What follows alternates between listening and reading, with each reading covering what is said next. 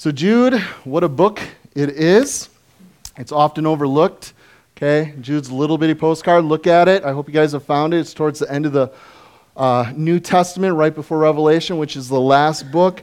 Only 25 verses long, and it's sandwiched in between these letters that John the Apostle wrote. Okay, the trilogy of love that we have in 1st, 2nd, and 3rd John. And then we have this fast paced, mysterious, exciting book of Revelation, which in two weeks, guys, men's Bible study Thursday mornings, we're going to be starting studying Revelation, so join us. That will be fun. But what an awesome catch it cream filling. Okay, you guys know what an Oreo cookie is, right? They used to be my favorite thing in the world before I had to go gluten free. They're beautiful and wonderful. And I had a hard time doing up this picture because my mouth started to salivate and, and I wanted a. But what's the best part? It's the green filling.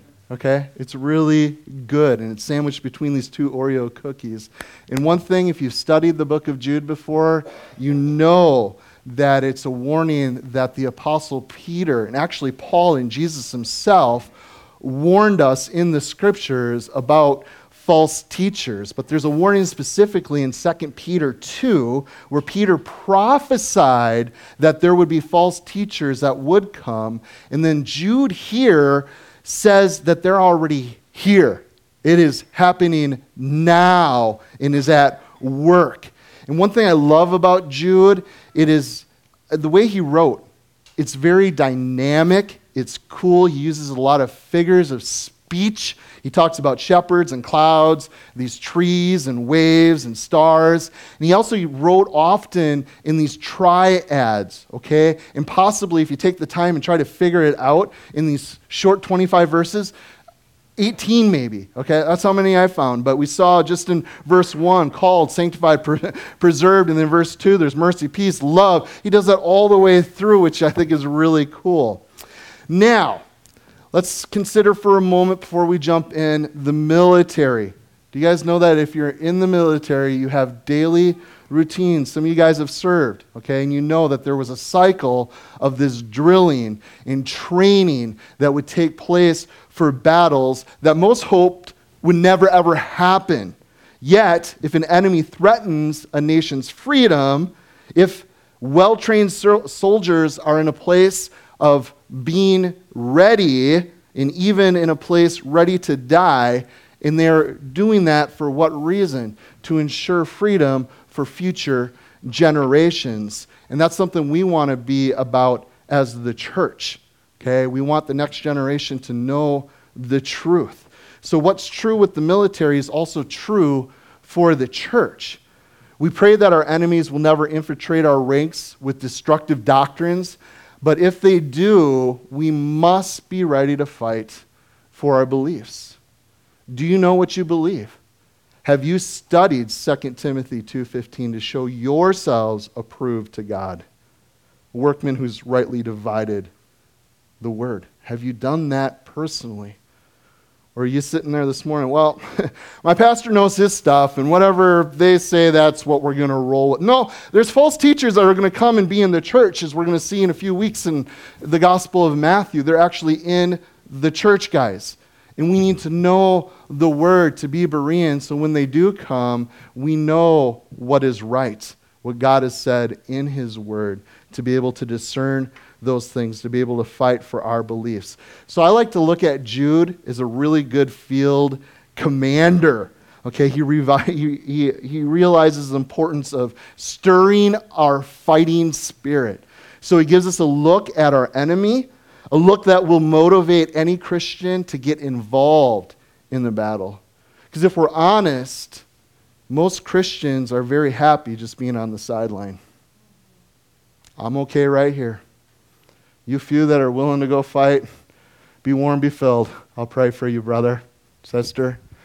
Shame on us, okay? Are we to fight the good fight of faith? Absolutely. That's how I want to go down. And that's how I want us all to go down. Why? Because it's what God's called us to. And He's worthy of it, guys. Time is short. And there is a battle going on over the souls of men, and we should be engaging. So He gives us this very hard look at our enemy in this book, a look that will motivate us to get involved into this battle. And then we're going to get this pumping pre battle speech here by General Jude. So, the question before we jump in here how are Christians to react to this danger? Well, General Jude says we need to contend earnestly for the faith. So, we are to defend God's truth in the body of doctrine um, that we find in the scriptures. Okay, the New Testament calls it the faith. We need to contend for the faith. Are there a lot of faiths out there today? Oh, yeah, many faiths. Can they all be right? I don't think so. It's just kind of logical. You know, you can't say you're true because what they're saying is really, really different from what you're saying, and they say they're true. And these guys over here say they're right and everybody thinks they're right, that isn't logical. Can't work because they're so radically different. Makes no sense. Okay? Jesus said, Broad is the way that leads to destruction, but narrow is the way that leads to everlasting life. So it's on us. Are we going to seek the truth? Do we even care about the truth? Or are we going to say, hey, that's good for you? As long as you're happy and you believe what you believe if we believe and we're logical that there's one truth, well, you might be wrong. I might be wrong. Maybe we should actually take time and seek God, find out what is right, what is wrong. And if we are wrong, repent and get right. Okay? So I love that Jude is so in our face this way. Hey, contend earnestly for the faith. It's something we need to do. We are soldiers who hold the fort at any cost. So Jude rallies the troops here in verse 3, and then he prepares for battle by warning uh, them of the enemy in verses 4 to 16. And then he sends off uh, these guys, hey, we want you to be equipped, fully equipped. And that's verses 17 to 25. So, really, this, guys, what you hold in your hand, the Word of God, this is our survival guide. All things that pertain to life and godliness are found in this. Okay? This is it. And most people have never read it. okay? This is what we need to know. And for us who are believers, it is our safeguard, it is our survival manual. I pray that you guys are in the Word of God on a regular basis. Uh, I do believe that that really is um, the goal of our fellowship here, at least as your pastor. If I see a church that we're all being diligent in studying and seeking the Lord on a regular basis on our own, I would say, Amen. We're doing a good job, okay? But that's not always the case. If we're honest, we go through seasons, man, I haven't read the word in weeks, okay? I'm being tossed to and fro. Satan's getting the best of me. What's going on here?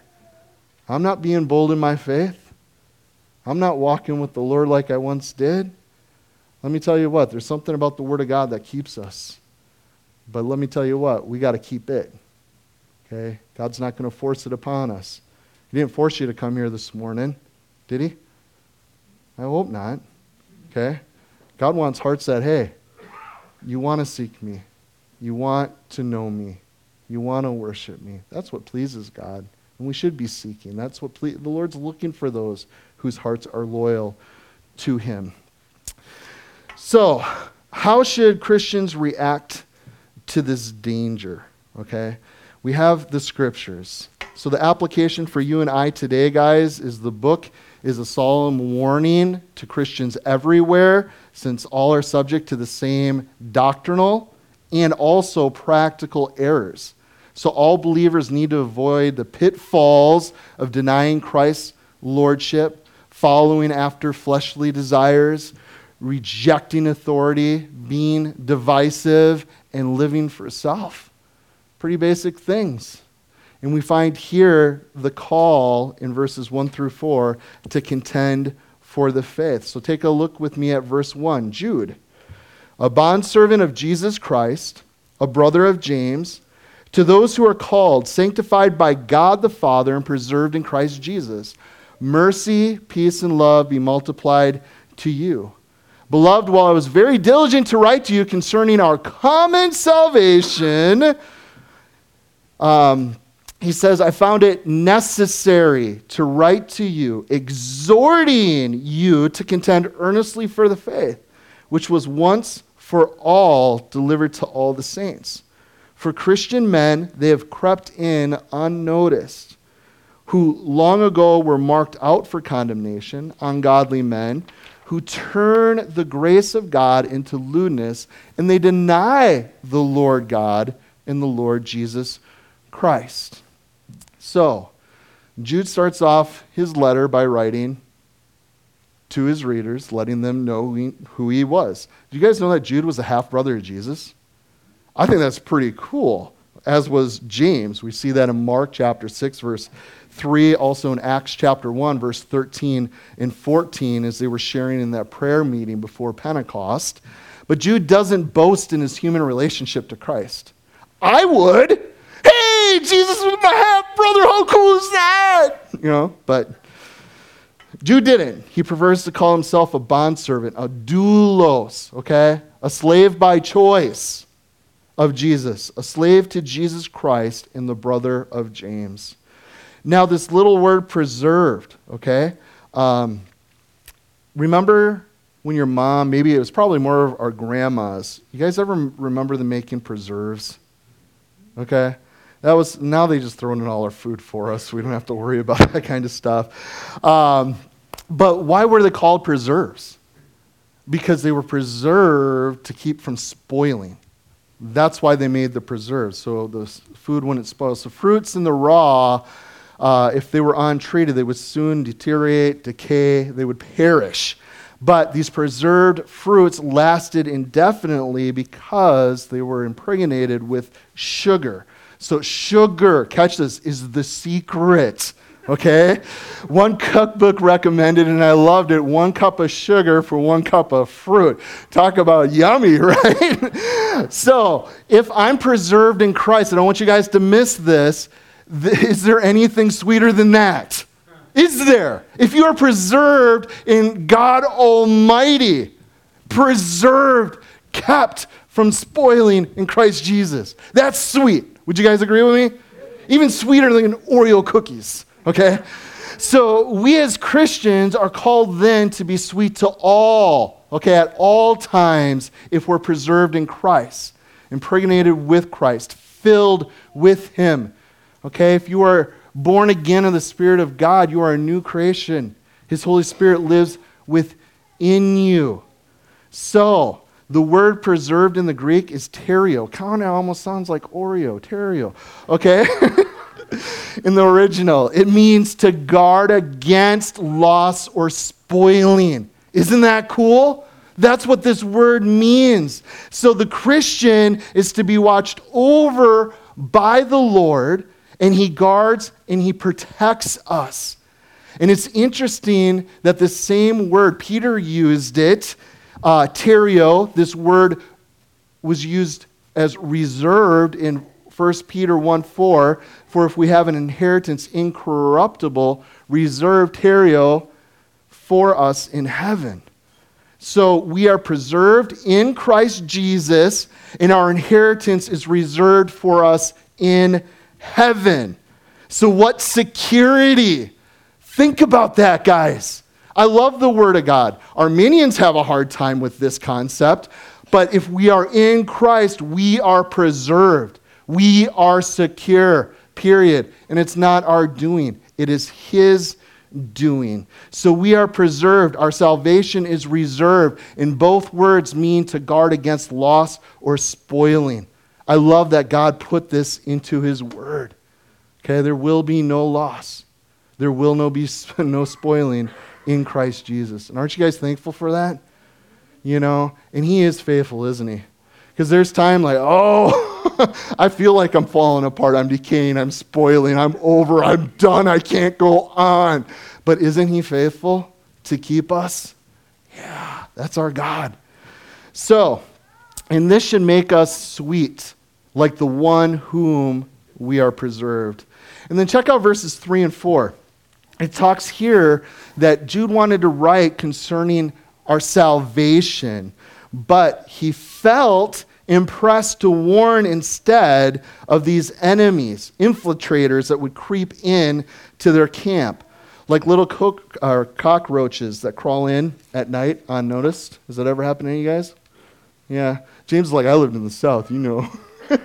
Where do they come from? You turn on the light. Ah! Anyways, that's what Jude is saying. This is going to happen in the church. So these wicked men were like a few drops of poison in the water system of believers.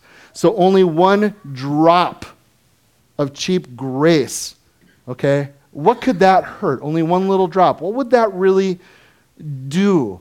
You see, only one drop of denial, okay? Is that if I deny Christ, who cares? Like the incarnation of Christ. Ah, no big deal. We'll believe the other stuff. We just won't believe that, okay? He said he wanted to write about common salvation. This is the whoever, right? Common salvation. For God so loved the world that he gave his only begotten Son, that whoever believes in him should not perish, but have everlasting life. Don't you love that? I do. Sorry, Calvinists. whoever, okay? This is why we got to be so careful when it comes to Bible doctrine. What does God say? It doesn't matter what they teach. What does God say, guys? And let me tell you what, when he says that he loves his world, that whoever believes in it, I believe what God says about that.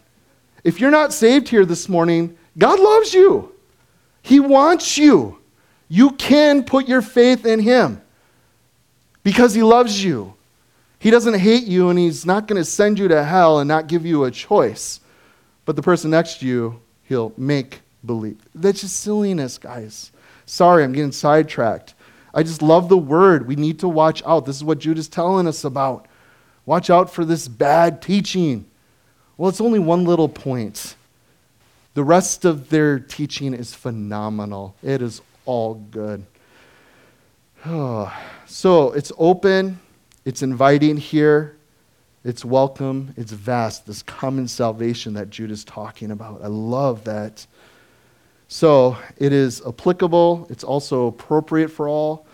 You see, the gospel, guys, it's not like a river that branches out into different streams one for the rich and another for the intellectual. We'll have another over here for the poor, you know, another for the illiterate, maybe another one off this way for the nobodies. That's not how God rolls, guys. Okay? There's one way.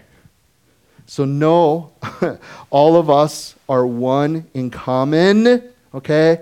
We're all in need as sinners. There's no one here perfect. We're all in the same boat, right? We're all in need. So there is this one common salvation which avails us all. So, one that is not for kings and lords, priests, prime ministers, but also the forgotten on death row or the earthware of skid row. Okay? We're all there. And Jude then tells us in verse 3 he rallies the troops to contend earnestly for the faith. So struggle for, exercise great effort. Okay? That's what we're to do. I don't like exercise. Me neither. But if God's telling us to do this, guess what? We should do it. Okay? Well, it will hurt if I do it. Yeah. But if you stick with it, guess what? It's going to get easier and easier and easier. That's why we're called to contend for the faith. And it's from the Greek word epagonizomai. It's where we get our word agonize. Earnestly contend, agonize for the faith. It's used in athletic contests. The pictures of two wrestlers that are grappling, that are sweating, that are straining their muscles to the point where there's, uh, that they're bursting as to agonize against uh, each other for a prize. That's the word that Jude uses here. We are to agonize for the faith in such a way. Well, I try to contend and then I get pushback. So I just give up. I lost. No. We argue. We argue. We do it in love. We speak that truth in love, but we argue. You know, and if anyone's willing to talk to me, I'll argue with them until I pass out. Like, hey, I'm going to lay out the gospel. I'm going to stand in the truth. I can prove that this is God's inspired word. There's not another religious book that even comes close. There are things that this book is set apart from every other writing upon the planet. Okay, there's no wishful thinking. It's not a blind faith, it is a sure. God's not playing games. Jesus wasn't lying about who he was. Okay? I am not going to back down from the faith. Well, there's other things I'll back down from because they're not eternally significant. But when it comes to the gospel and the faith, guys, we're not to do that. Don't do that. We stand our ground. This is the truth, especially within the church. So, don't let anyone pin your faith to the ground without a struggle. That's what I'm trying to get at. Okay? So, for the faith. Did you guys catch that? It's for the faith. This is what we're contending for. The complete body of Christian truth concerning God, the Bible, who Jesus is, sin, redemption, heaven, and so on. It's also a faith delivered once and for all. You guys catch that in verse 3? So we can't change one word. You guys understand that? We can't do that with God's word. Okay, these are His scriptures. We don't mess with them.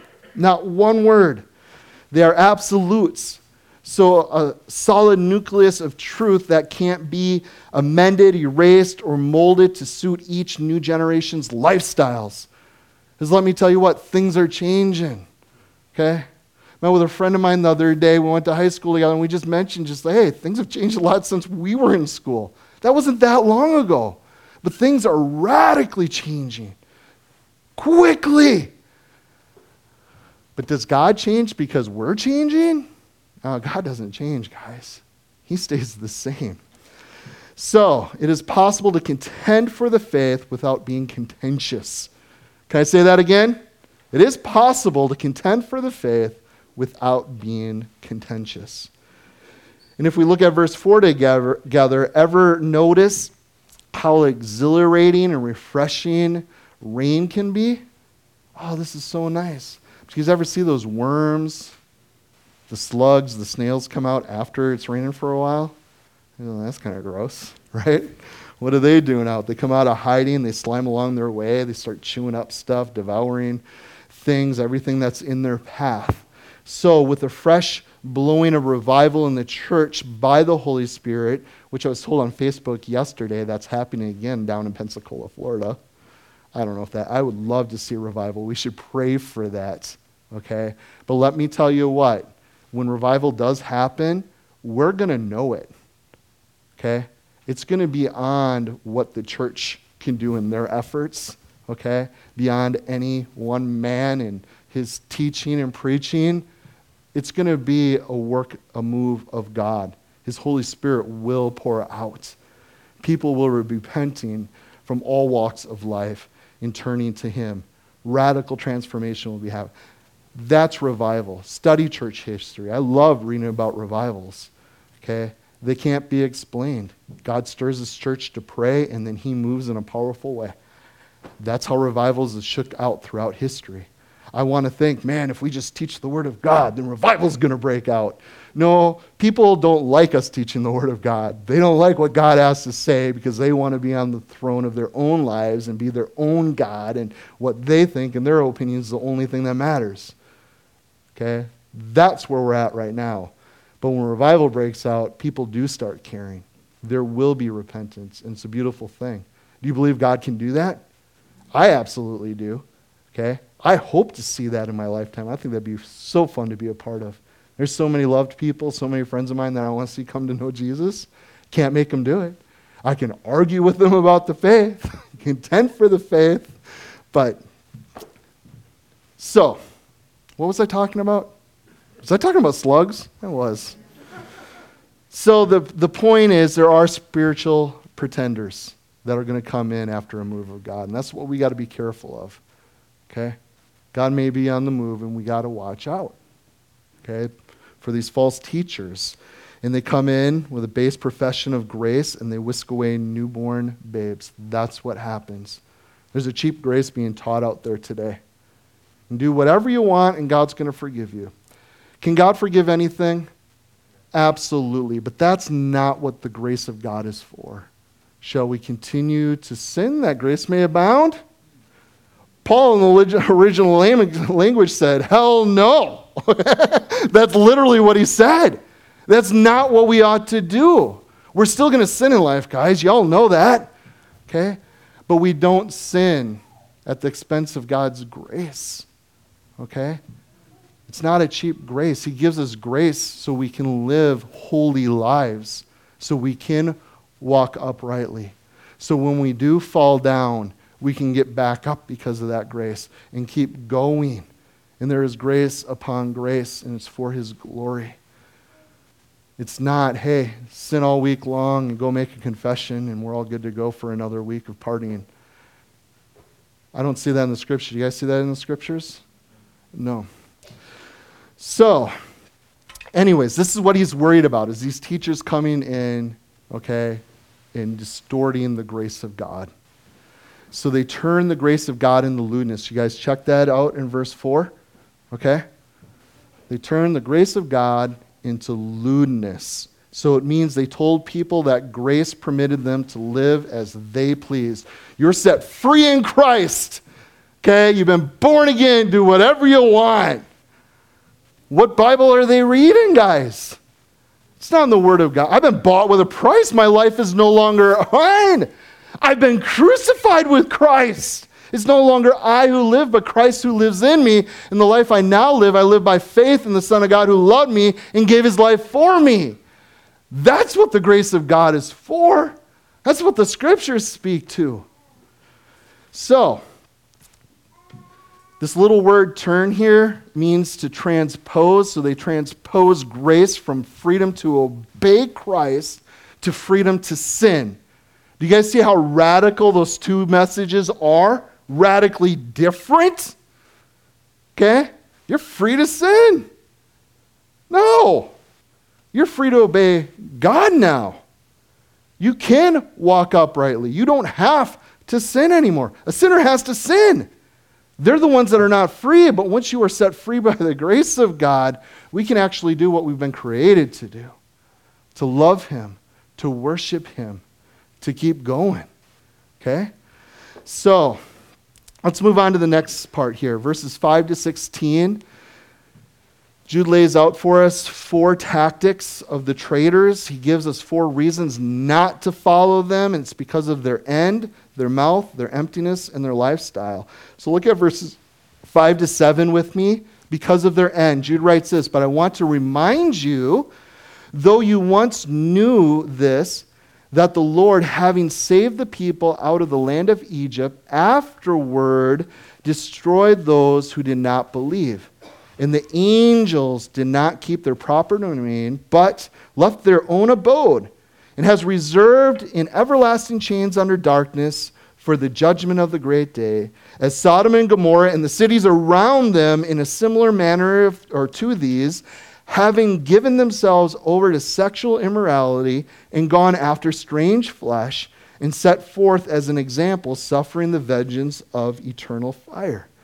So, the first reason here not to follow them was because they were on the same path of judgment as those unbelieving Israelites, as the fallen angels in the cities that, uh, uh, that were on the plain there also. So, how foolish to follow them down the same path that you know is booby trapped or has land mines or a ticking bomb at the end with your name on it. Don't go there. Don't do that, is what Jude is telling us. And then in verse 6, the angels who defiled God were judged and imprisoned in Tartarus. Okay? That's a special part of hell. And then we're told in verses 8 to 10, well, it's also because of their mouth. And I don't know if you guys are catching this or not, but as Jude is laying this out, it's not exactly what they believe, okay, but how they're living. Are you guys catching this? It's actually looking in. How are they living? And let me tell you what, a lot of false teachers I know, if you actually look into their lives, pretty crooked, pretty self centered. It's all about them their ministries, getting rich, having their way. It's sad. Anyways, we got to watch out for their mouths. Verse 8 Likewise, also these dreamers defile, dreamers defile the flesh. They reject authority and they speak evil of dignitaries. Yet Michael, the archangel, and we know he was pretty darn cool, is contending with the devil when he was disputing about the body of Moses, dare not bring against him a reviling accusation, but said, The Lord rebuke you. But these speak evil of whatever they do not know, and whatever they know naturally, like brute beasts. In these things they corrupt themselves. Woe to them! For they have gone in the way of Cain, have run greedily in the error of Balaam for profit, and perished in the rebellion of Korah. So the second reason not to follow them was because they had bad mouthed all that were in authority over them. So, verse 8, they didn't hold to the truth, but they had their own dreams as opinions. Okay? It's all about what I want, it's about the dreams I'm having. Who cares about truth? Oh. Can I share with you guys one of my pet peeves, real quick? Is a pastor being in leadership. Uh, okay, I get a lot of emails. I listen to a lot of podcasts. Like, I want to be a good leader. Okay, I want to follow Jesus well. So, as people follow me, okay, I'm following Christ. It's not my dreams, it's not my agenda. And I get all this stuff sent to me on how to grow a church. And it's all about having vision. Okay? Because Jesus Christ and the gospel, it's not enough. You need to play CEO as a pastor. You need to build your staff, and you have to have certain kind of people around you. And if they don't perform in such a way, they're to be fired, and you move on and you find somebody that's going to be able to help you execute your vision for the church. And your vision is what's going to drive. And then you look into some of these churches that have taken this approach, this methodology to doing ministry, and you just look simply, say, at their mission statement. And it's just like, well, wait a minute. It's very self centered. It's about our happiness, it's about our lives, it's about the future generation and what we want for them. And if we don't do something now, that's not going to happen for them. If it's not Jesus Christ, who cares? Okay? And it might be for some of these men. Okay? I don't know why they do what they do. But let me tell you what so much of it is centered around man. And that's what we're seeing today happen in the church. These are things that Jude wrote 2,000 years ago that are still relevant today. Hey, it's about my dreams. No, it's about Jesus Christ. Period. Okay? I have dreams. There's things I'd love to see for the glory of God, for the gospel. I don't know if that's what God has or not. I do know what He's asked of me because it's pretty clear in Scripture. And if I start getting away from the Word of God, then I start getting into my stuff. And let me tell you what, I'm a fallible man. We're all fallible, aren't we? The Word of God says our hearts are deceitful and wicked above all things. Do I really know best? Let me tell you, I take a lot of comfort in the Word of God. I love that we just teach the Word. Okay? I carry a lot of burdens in life that I probably shouldn't, but just camping on the Word of God is so freeing. It's like, okay, God, like I want the best for your church. I love my brothers and sisters. I want to see us loving you, loving each other, living for your glory, sharing the gospel. I, you know, these are things I want, but ultimately, you know what's needed for us. And you've told us that it's very important, precept upon precept, line upon line, that all Scripture is given, and we're going to take that serious. Could we do it better? Absolutely. Do we work to doing that better? Absolutely. I hope we're all growing and studying the Word of God, getting it right, that we can give it right. But let me tell you what, we start moving away from here, those other things can easily consume and become what ministry is all about. And that's what I've observed, at least in a lot of the American church today. And shame on us. We should take a little letter from Jude and take it serious. These things are going to happen. These false teachers are going to come in. They're going to turn the grace of God into lewdness, going to make it all about us. And let me tell you what, guys, this life is short. And all that we do in this life, what we do for ourselves, doesn't really matter. The things that are eternal are what we've done for Jesus Christ. That's what his word says. So let's be about his business, huh? Okay, is that enough? Sidetracking? Good. It's just so much of it going on in the church. Honestly, I would love to just get one email exhorting me as a pastor. This is it, brother. Doesn't matter how big your church is. You don't have to have a church that's growing in numbers. Are you being faithful to the I'd be I'd be so stoked. Maybe I should send that out to some other pastor. hey guys! that's it. Um, verse 9. So this is to il- it illustrates for us this truth, okay? Is the magnitude of their blasphemies. That's what verse 9 is speaking of. And this is believed to be taken from the book of the Assumption of Moses or the Testament of Moses. Have you guys read that? Fun read. Not scripture, but a lot of cool history laid out in there.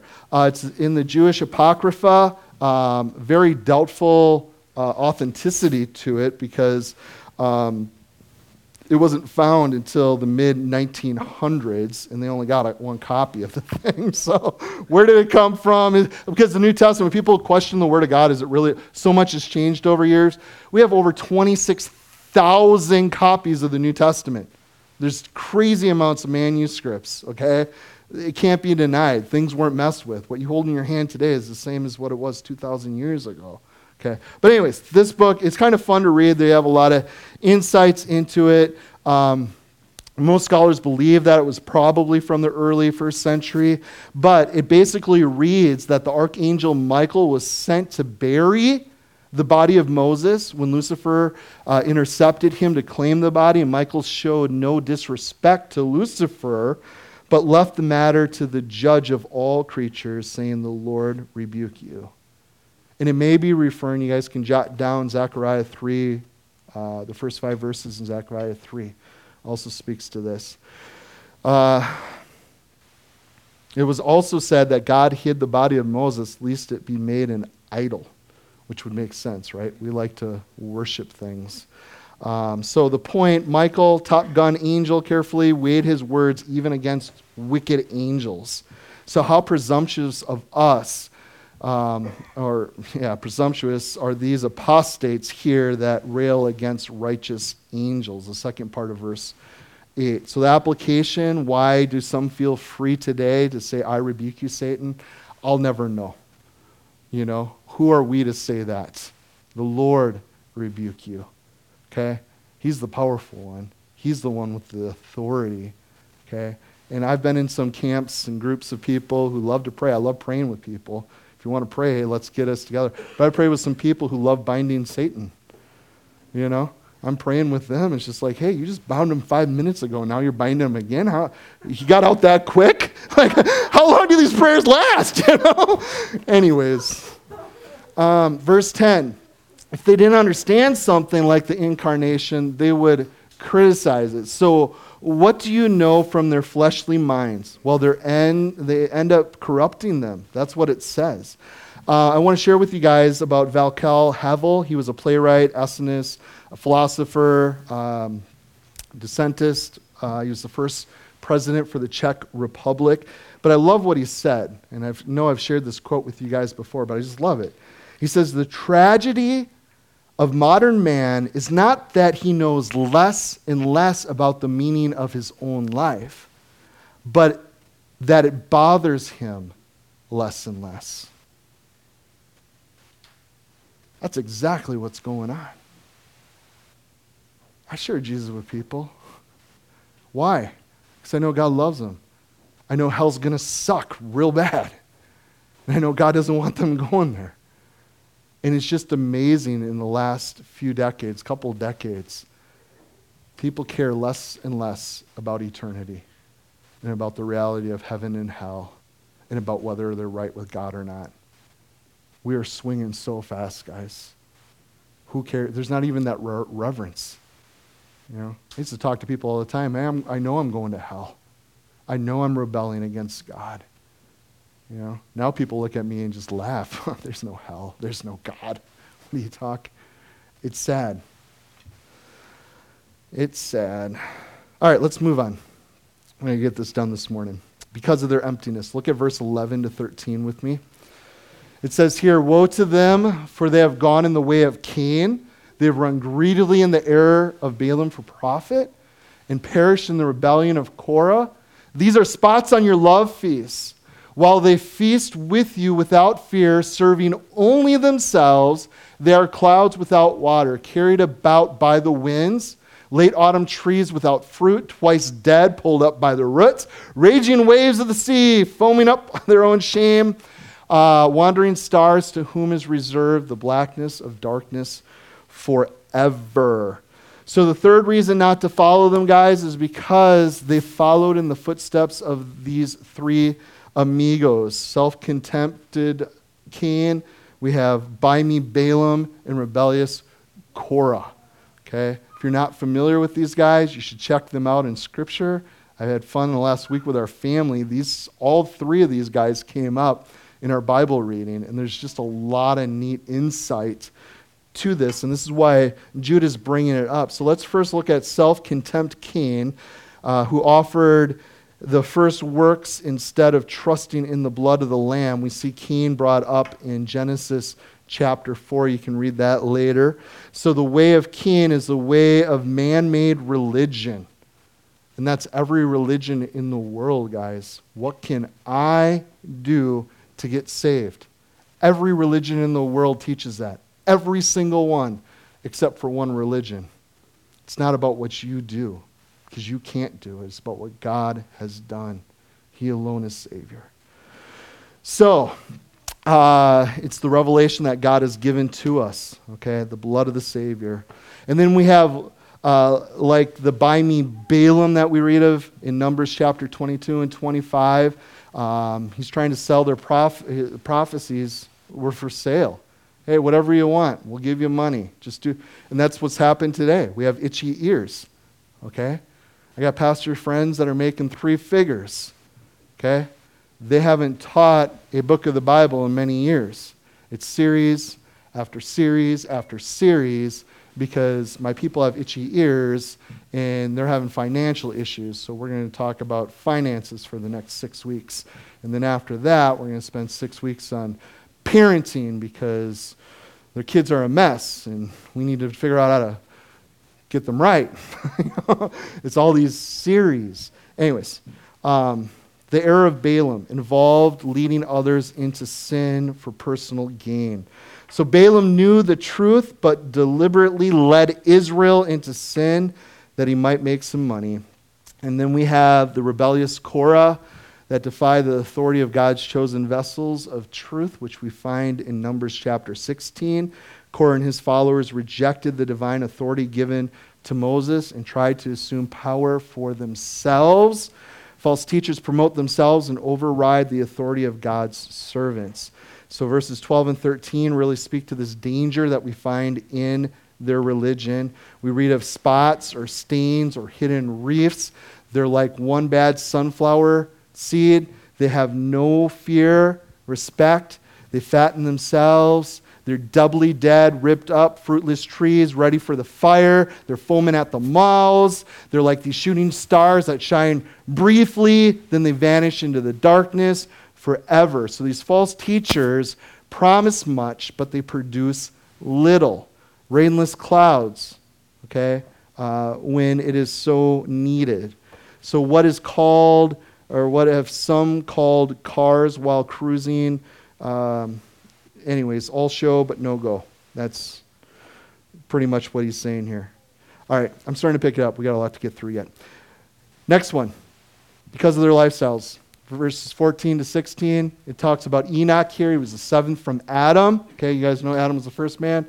So he'd be the seventh grandchild down the line. Prophesied about these men also, saying, Behold, the Lord comes with ten thousands of his saints to execute judgment on all to convict all who are ungodly among them of all their ungodly deeds which they have committed in an ungodly way.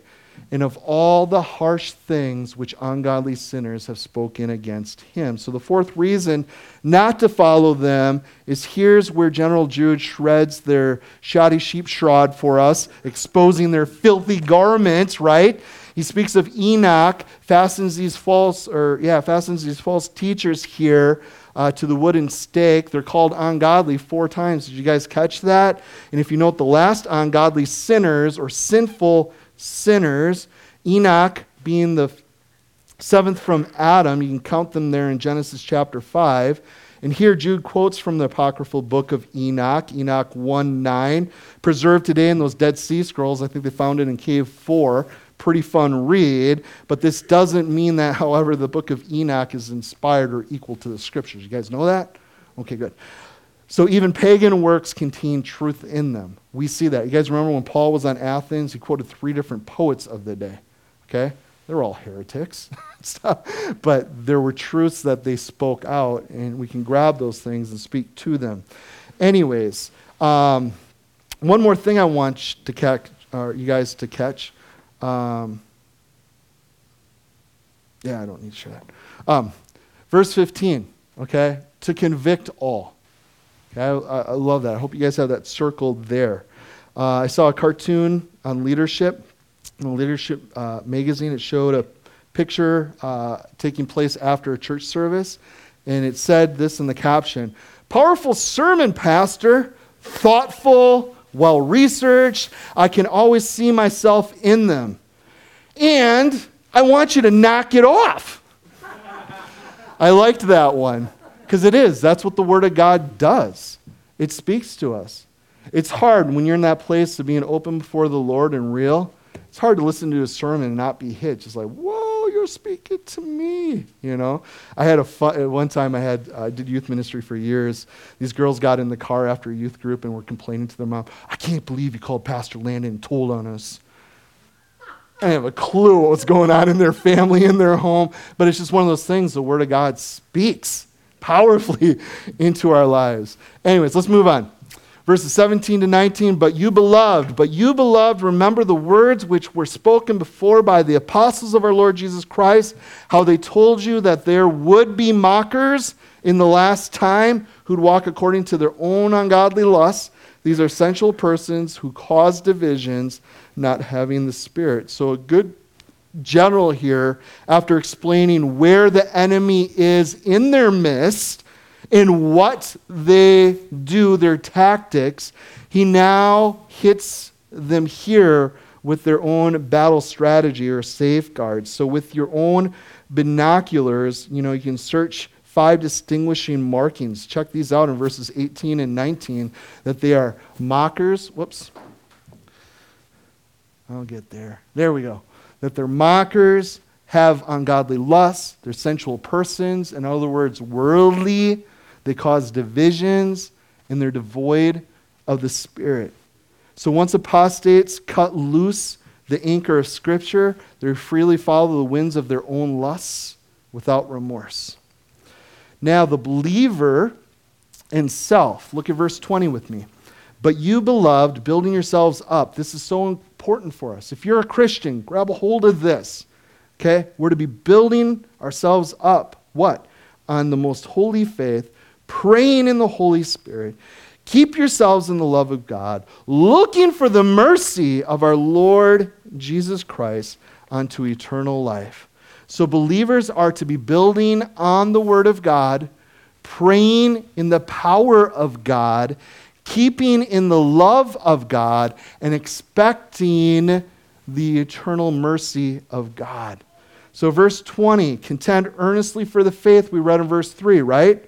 Okay? So that complete body of Christian truth, they are absolutes, solid truth that can be, you know, that can't be amended. It can't be erased. Okay? It can't be molded to suit each new generation. Okay? Whatever lifestyles we're in, truth is truth. Okay? And then verse 20 also says that we ought to be praying, praying not in the spirit. Um, or pray, yeah, praying not in the spirit is in the flesh. Okay? You guys know that? And we get very fleshly, don't we? Lord, I want, I want, I want. Uh, he does care about us. And we can pray about things going on in our lives. He does love and care. But let me tell you what, are we really in the Spirit when we're praying in such a way? You know, what's going on? What are you up to, God? What do you want me to be praying about? Where do I need to be interceding? Where can I be praying for the body of Christ, for my brothers and sisters, what they're going through? It's hard for us to have that mentality because it's so inward. All it's me, me, me, me, me. This is what's going on in my life. Okay, it's not again wrong to pray about that stuff, but if we're praying in the Spirit, it's not fleshly. Okay, and when it is about me, hopefully it's because and the intentions are there for the glory of Christ ultimately. So, praying in that, we must shoot the Lord's arrows back to Him. I love Andrew Murray. Said this Let it be your business every day in the secrecy of the inner chamber to meet the holy God, and you will be repaid for your trouble that it may cost you. The reward will be sure and rich. I love that. Also, in verse 21, keeping. So we do not keep ourselves saved, but we should keep ourselves in the love of God by obeying his word. Okay? Does that make sense to you guys? Okay? We can't keep ourselves saved because we didn't save ourselves. Okay? We didn't gain, we didn't do it. Okay? It's all God. So, what we do do is keep ourselves in the love of God. That's a sweet spot to be in. So, keep yourselves in the love of God. So, we are called to an everlasting preoccupation with God. And then, verse 21 also talks about expecting. So, stop remembering why you're fighting, focus when the war is over, eternal bliss. So, to build up your faith, pray with your heart, with the heart of God, keep in the love of God, and expect eternal mercies of God pretty cool. And then verses 22 and 23 speak to the believer and sinners. And on some have compassion, making a distinction, but on others with fear, pulling them out of the fire, hating even the garments defiled with the flesh. So Jude here instructs us on how to deal with three types of sinner, sinners. Here's how to take care of the battle, uh, the battle scarred, those in great doubt or great danger or great depravity here. Those who are in great doubt, verse 22, were to be what? Be merciful to those who doubt. That's how the NIV puts it. Okay, be merciful to those. Those doubting in battle, show them compassion. And then in verse 23, those who are in great danger, save the defectors. So those who are going AWOL, absent without official leave. The NIV puts it as have mercy with fear, for you could be in the same place if not by the grace of God. So pulling them out of the fire, a burning building, okay, with a shoulder pull technique, whatever, just get them the heck out of there. And then it says, those who are in great depravity, verse 23, hating. So instead of hating them as traitors, we should hate the sin that's destroying them. That's what Jude's getting at. Does that make sense? Okay? And it's easy to start hating people. How dare they? you know? No, hate the sin. So defiled garments is spoken of. If a wounded soldier that you that you would come upon, say would have poison oak all over his uniform, you'd help him by discarding the uniform so it wouldn't, you know, spread or get you. So this stain has actually gone down even to the undergarment in the original language. So it is dirty. The image actually comes from Leviticus 13, verses 47 to 59. Check that out later, where the priests were to burn the leper's polluted garments, underwear, okay, uh, that carried the disease. So hate the disease, even the garments that are destroying him, but not the person. So, closing thoughts. What is our concept of evangelism then? Great. Contend for the faith.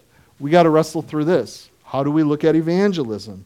Do we see it like a strong horseradish where people praise it with tears in their eyes? Ah. You know? Or for some people, evangelism is an evangelical mugging mission, right? Where we go into a phone booth and we come out with this big old S on our, our chest, right? And we charge into our neighborhood, you know, seldom our one uh, or seldom uh, our own, but, you know, we're trying to win people to Christ. There's others some kind of evangelical ambush where we, if we're honest, we lure them in. Hey, come here. We're going to have free food and concerts and blah, blah, blah. And then, you know, hammer them with the gospel, you know, sing 22 verses of Just As I Am or whatever.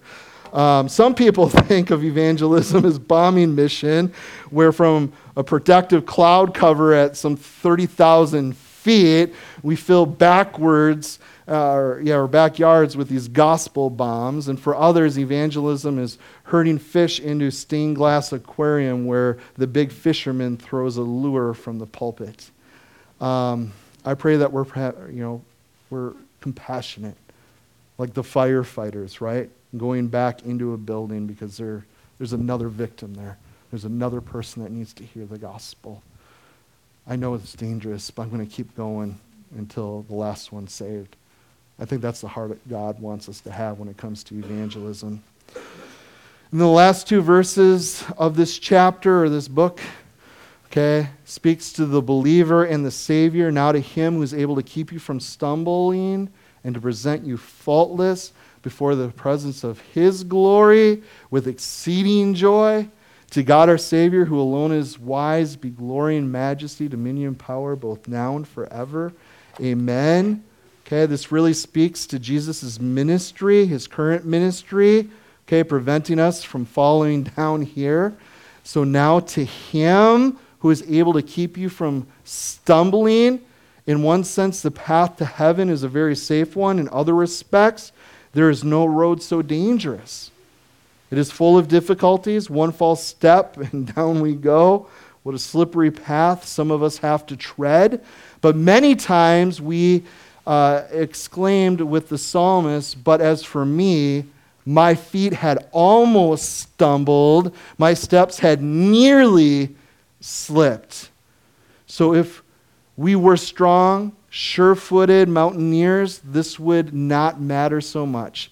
But in ourselves, how weak are we? This is where we got to be honest. In ourselves, we're pretty weak, right? So we have many foes who try to either trip us up or to push us down. So our road is rough and we are weak. Only an almighty arm can preserve us from unseen foes seeking to destroy us. And such an arm is engaged and ever ready to keep us from falling. Isn't that cool? So, God, I'm not able to my, save myself. I'm not able to live up to your expectations. I'm not able to save my marriage. I'm not able to be good enough. I'm not able to not stumble. I'm not able to live spotless. I'm not able. But now to him who is able. Do you guys get what Jude's getting at here? He's the one who is able. So the second part then speaks of his coming ministry in verse 24, presents us faultless up there. So, to this present, you are faultless before his presence or his glory with exceeding joy. So, his keeping power can not only keep you from falling into sin, but also bring you out of sin in the power to keep us safe. And it compels us then um, to keep ourselves closer to him, which we read about in verse 21. So, let faultless, yeah, faultless roll around in your mind for a while. Okay? It's one little word. Think on it. To present you faultless. Okay? How many of us are at fault? We all are. But Jesus is able to present us faultless. I think that's pretty cool, right? Okay, so we are far from it now, but as our Lord never stops short of perfection in his work of love, we shall reach it one day. So the Savior who will keep his people to the end, will also present them at last to himself. As Paul said, He did this to present her to himself a glorious church without spot or wrinkle or any other blemish. Instead, she will be holy and without fault. I think that's pretty cool. So, pure spiritual virgins without spot or stain. And how will Jesus make us faultless? Well, I'm glad you asked. He will wash us, right? He's the one, our sins in His blood until we are white as snow. So we shall be unblameable and unreprovable. And He will make us so perfectly holy that we shall no longer have these lingering tendencies of sin. Isn't that going to be a wonderful day, guys? I can't wait. You know, we can do things pretty well. We can mature in Christ.